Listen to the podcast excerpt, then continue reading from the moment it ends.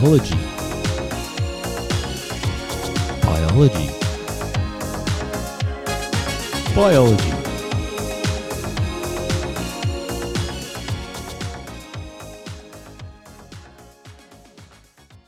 Hello and welcome to another exciting episode of the HSC Biology Podcast. My name is Mr. Colella, and we are going to continue on our journey through the HSC syllabus. Today, we're going to look at the inquiry question why is polypeptide synthesis important? And more specifically, we are looking at the key point that is, model the process of polypeptide synthesis, including transcription and translation, assessing the importance of mRNA and tRNA in transcription and translation analyzing the function and importance of polypeptide synthesis, and assessing how genes and environment affect phenotypic expression. All right. I feel like this dot point is probably one of the most important in the syllabus because it is so heavily weighted towards skills. It has come up quite a lot, but I think a lot of the content in here is just so important to understand because it, it links so well with so many other parts of the syllabus. So, we're going to start at looking at the process of polypeptide synthesis. Um, but before we do that, I think it's important that we define some of the key terms and just give you an overview of what a polypeptide is. So, a polypeptide is basically a chain of amino acids all joined together. But what is an amino acid? Well, I like to usually describe them to my students as tiny spheres, and they act as the bricks or the building blocks to everything in our body. These tiny spheres can be connected together with a bond, and that is the peptide bond. And when you join one sphere to another, to another, to another, you get a poly, meaning many, peptide chain. Now, if we were to continue on that vein and join many, many, many more of those amino acids together, we have a complete polypeptide chain. And the polypeptide chain can itself be called a protein once it is folded into a particular shape, or it can join together with many different polypeptide chains to form a protein. This whole process did used to be called protein synthesis, but as I just mentioned previously, uh, many of these polypeptides usually make up a protein. All right, let's get into it now. With this entire process, I would say that of everything that we teach, this is definitely one of my favorites. It is like unveiling the secrets of everything. It's using that DNA and, and making physical things out of it. What are you? No, oh, no. this is gonna be fun. We can stay up late, swapping manly stories, and in the morning, I'm making waffles. Really, this is the process of making you who you are and uh, all of your structures in your body. And I think once you learn about these uh, biological mechanisms, you just it's it's so unbelievable that we are um, almost just like a computer, a biological computer. So, in terms of teaching this content, I think it's one of the best. I think the kids uh, quite enjoy it. So, make sure you do get out the uh, the models and the diagrams and everything, and um, lots of useful YouTube videos as well. That's definitely how I uh, got a good idea of how it all works. All right, let's begin, and we are going to start in the nucleus of a cell and this will be in most cells in your body. And uh, there is a good question, question 33 in the HSC exam 2019, that uh, proposes this uh, whole concept in a really confusing way, but it's actually quite a simple answer to the question. So if you do want to check that out, you can. So we're starting in the nucleus, and as you guys would know by now, the DNA is in the nucleus. But we cannot make anything in the nucleus. Everything that gets made in the cell occurs outside of the nucleus. So we need to get a message to the outside. That is what this process is doing in the beginning. We call this transcription. We are going to be scribing down or writing down the information from the DNA so that we can take it outside of the nucleus and give it to a ribosome. So, transcription starts with an enzyme called RNA polymerase. Now, this enzyme attaches to the DNA strand and does two jobs at once. It unzips the strand. It uh, it opens those hydrogen bonds up, and as it is opening them those bonds up, it is then moving down the DNA. Now, where is it moving? Well, it depends on what we need to make. So, your DNA contains genes for everything that you make inside you, from muscles to uh, proteins like insulin. Um, so, whatever it is that we need is where we start. So, the RNA polymerase will attach to your DNA somewhere. It will start to unzip it, but at the same time that it's unzipping it, it will start to make a copy of that code. It is a complementary copy. Now, it's not going to be on a string of DNA that it is copying it to. It's going to be on a different strand called RNA, which stands for ribonucleic acid. It has a different sugar. DNA has deoxyribose and RNA has just ribose. Now, that RNA has a few different uh, individual factors that make it unique. First of all, it is a single strand. It is helical in shape, but as I said, it is a single strand of ribonucleic acid. Now, the other main difference is that it has a different base from DNA. So instead of having thymine, it replaces this with uracil. That is very important because, again, this is a, skills content style question where quite often you have to transfer DNA to RNA, RNA to something called tRNA that we're going to talk about in a minute. Um, and sometimes you have to work backwards. So, understanding these differences between DNA and RNA are very important. So, the RNA polymerase has attached to our DNA somewhere. It is moving down the length of that DNA and making a copy and transcribing it onto mRNA. Now, once that RNA has been transcribed, as in we have the complete message to make whatever it is that we're making, quite often with my students, I always go through uh, the protein hemoglobin or insulin because they're very useful in talking about um, important functions in the body. One thing I will just touch on quickly before the RNA leaves the nucleus, it is processed slightly. So, some of the um, bases that go into that RNA are not actually needed. Uh, and so they get spliced out, they get cut out and recombined. And the cutout parts, we call them introns, and the bits that are remaining are called exons. Once that process has occurred, that RNA strand can now be called mature mRNA, messenger RNA. We now have a complete message that has all the information we need to make whatever it is that we're making. That mRNA is now going to make its way outside of the nucleus and attach to one of the millions of ribosomes we have around our nucleus. The ribosomes are the factories in your body. They are going to be taking that message and turning it into real things. This is where the magic happens. Once that mRNA has attached to the ribosome, it can then be drawn through. And you can think about this as kind of like a conveyor belt, but it works in a very unique way. The ribosome can only read the bases three at a time, and we call these three bases a codon. That is very important because, again, it's going to be linked to skills questions that you will quite often see. Now, those codons, whatever letter combination they may be, AUG, um, UAC, GGG, it's always in three. But the reason that it is in three is because it needs to match to something called an anticodon. So once three bases are sitting inside that ribosome, the ribosome will wait for another molecule to come over called tRNA, transfer RNA.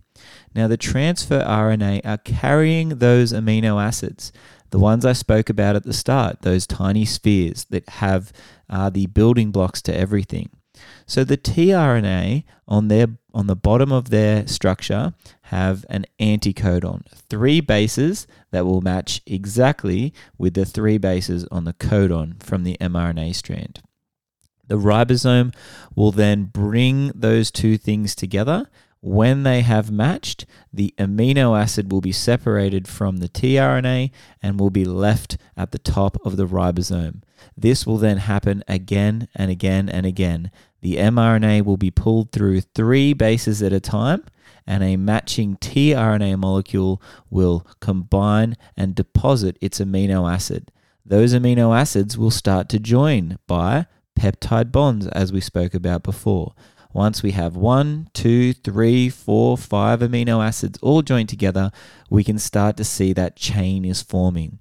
Once all of the amino acids have been deposited to make the necessary polypeptide, the process will stop and the polypeptide will either form into that protein or combine with many different polypeptides to make a particular structure. Now, that entire process um, going through that ribosome is known as translation. We are translating that message that we took from the DNA, turned it into RNA, and put it into the ribosome. We are translating that message into something that is real. Um, and the example, as I said before, um, we could be making hemoglobin. Now, I'm going to go through it one more time and I'm going to try and be as clear as I can be and use an example throughout. So, let's say that you need to make some hemoglobin. Hemoglobin is important because it increases the oxygen carrying capacity in your blood. To make hemoglobin, we're going to need four polypeptide chains all joined together. So, once again, we start in the nucleus with the process of transcription. The RNA polymerase will attach to your DNA at the appropriate gene. It will then unzip that gene and make a copy on an RNA strand. That RNA strand will then need to be processed. So introns will be cut out and exons will be left put together. The mRNA, keeping in mind we have replaced our T's with U's, makes its way outside of the nucleus and attaches to a ribosome. Now translation can occur. The mRNA will be drawn through the ribosome three bases at a time, called a codon. The codon will match to an anticodon found on a tRNA molecule, a transfer RNA molecule. Think about these tRNA molecules as little flying triangles that have a tiny amino acid on their heads, and when they land, they deposit their amino acid. So the codon matches with the anticodon on the tRNA, and the amino acid is deposited at the ribosome. This happens with the next codon and the next, and so on and so forth. Once all of the tRNA molecules have matched with the codons on the mRNA strand, and all those uh, amino acids have been joined together in a chain, we now have a polypeptide. But because hemoglobin is made from four chains, there needs to be four polypeptides made. So this process is occurring throughout all of your cells, and any ribosome has the ability to make any of the proteins or polypeptides. So once those four chains have been successfully made, they will then combine together, fold into the unique shape that is hemoglobin, and be ready to do their role in the body. That is the process of polypeptide synthesis. All right, now I want to add just a couple of extra bits and pieces to that. First of all, the amino acids that I spoke about today, there are 20 different types. So when we do combine them in unique ways, those uh, different amino acids can obviously do different things. Um, those 20 amino acids, you can actually work out which one is being used on a codon table. If you haven't had a go at a codon table, make sure you do check it out. It's where you look at those three bases in a codon, the first, the second, and the third, and then you appropriately line them up on the table from left top and then the right to match the amino acid. Now, another thing you heard me talk about in the process was RNA processing. Um, so, this removal of introns and the leaving of exons. Why is that important? Well, you can combine exons in, in different combinations to make different proteins from the same gene. Now, I'll say that again because it's a little confusing, but if you imagine you have a gene of, of a set amount of bases, um, you can recombine those codes in different ways to make different proteins. And so, um, alternate splicing can be used on gene regions to make different proteins from the same section, which is pretty amazing. Now, this is all done, as I said, inside the nucleus um, before it leaves. So it goes from pre mRNA to mature mRNA in this process. And this is all done by an enzyme called a spliceosome, which is a pretty cool sounding enzyme. So the spliceosome, its job is to cut out the bits that are not needed and recombine the bits that are needed. So again, another element of complexity to this uh, insane method. So sometimes it's good to give students an alternate example of how this works. So an analogy that works quite well is the idea of a restaurant and uh, the making of food by a chef. And so each part can be um, analogous to that of, of, of making food in some way. So, if we start in the nucleus once again, you can imagine that the DNA is kind of like a cookbook. And if you imagine the cookbook has the instructions to everything you need to make, and if you imagine that we need to just find one recipe from that cookbook, and once we find it, We just want to make a photocopy of it to give to the chef. So what we do is we put it on a photocopy machine and we copy it. That can be representative of the RNA polymerase. Now, that copy can then be delivered to the chef, and so we've got to go and give it to him inside the restaurant. So you've got to go outside the nucleus, you've got to go into the restaurant. Once the chef has the recipe, he can then start to make it. But just like the codons need to be read three at a time, a recipe needs to be read one step at a time. So you can imagine those being similar. Now, each step um, that he reads, he'll need a different ingredient. And so you can imagine that he has kitchen hands who bring over the different ingredients. So that like is uh, akin to the three codons matching with the tRNA. Uh, and the anticodon. So the kitchen hands bring in the ingredient one at a time, and the chef starts putting them together. The chef being the ribosome.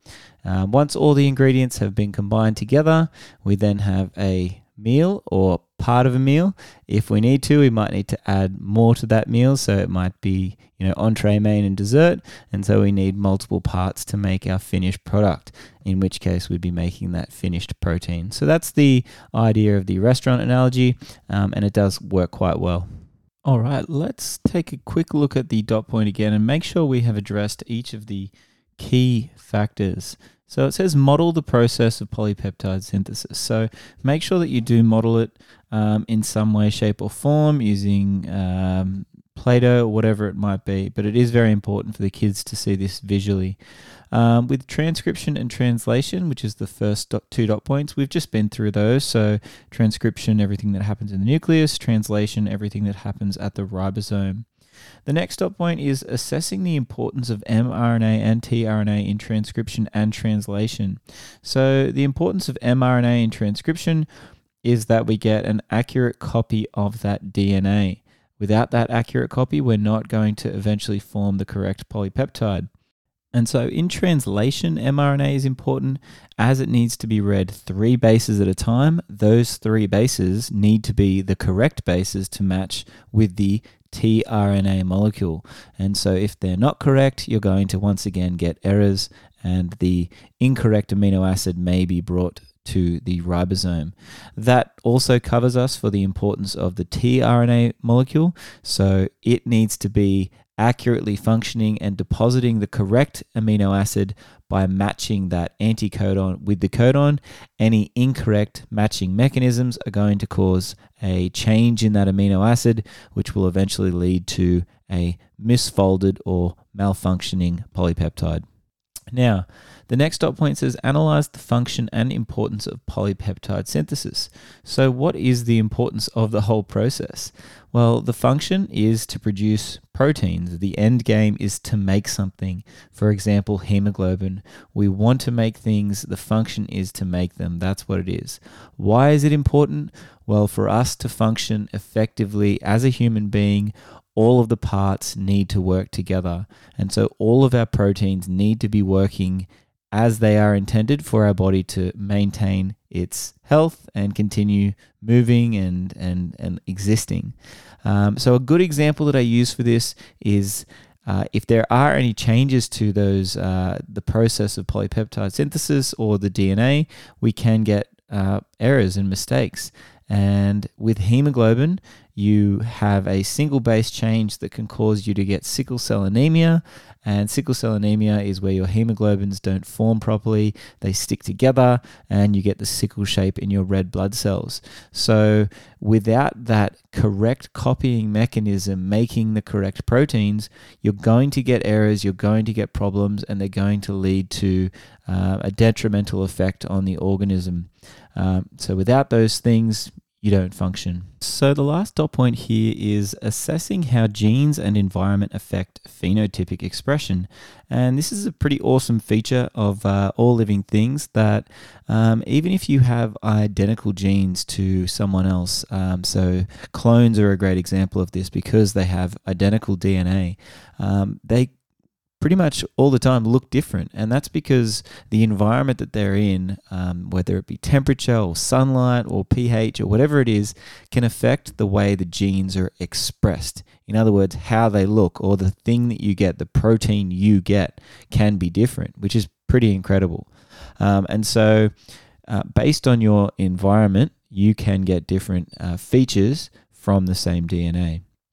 So, a great example for uh, to use for this would be hydrangeas. So, if you had uh, two hydrangea plants or one plant uh, or a clone, so you could take a cutting and you planted them in acidic or alkaline soil, you would notice that they go blue or pink respectively, just depending on that soil type. So, again, same DNA, different environment, different phenotypic expression. So, the color is different. So that's what they mean uh, by the phenotypic expression. A really cool experiment you could do if you want to do one at school, it's very simple, is just putting a, uh, a plant in the cupboard and a plant on the on the bench and seeing how they grow differently, assuming they're identical, and seeing how they uh, do change depending on their conditions. So the one in the cupboard has no access to light, and you'll find that it goes yellow, uh, and the one that is on the bench is uh, will will go green as it has more access to light. So the the change in that concentration of chlorophyll, uh, change in that phenotypic expression, yellow and green. All right, very quickly, I will mention the last dot point. Um, before I go, which is investigate the structure and function of proteins in living things. Now, we've already mentioned quite a few proteins in the previous dot point but I will go through a few more.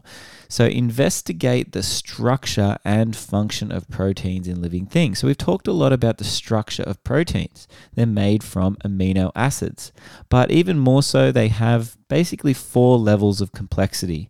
So, in the beginning, the primary structure is, is what we've talked about so far. Primary structure is one where the amino acids are joined together in a simple chain.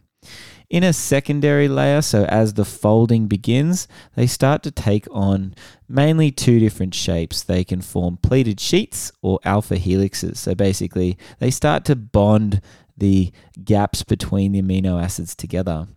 Then, when we get to our um, tertiary structure, so the third level, it becomes more complex. So you get a combination of both pleated sheets and uh, alpha helixes all joined together. So it's multiple foldings and, and joining and, and bonding between that hydrogen. So it's quite complex and usually depicted in three dimensions.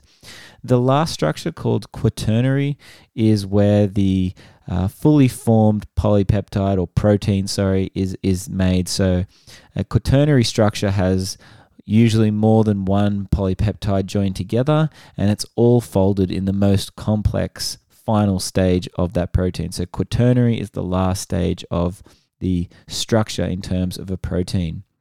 Now, once again, it says function of proteins in living things. So I've already mentioned a couple.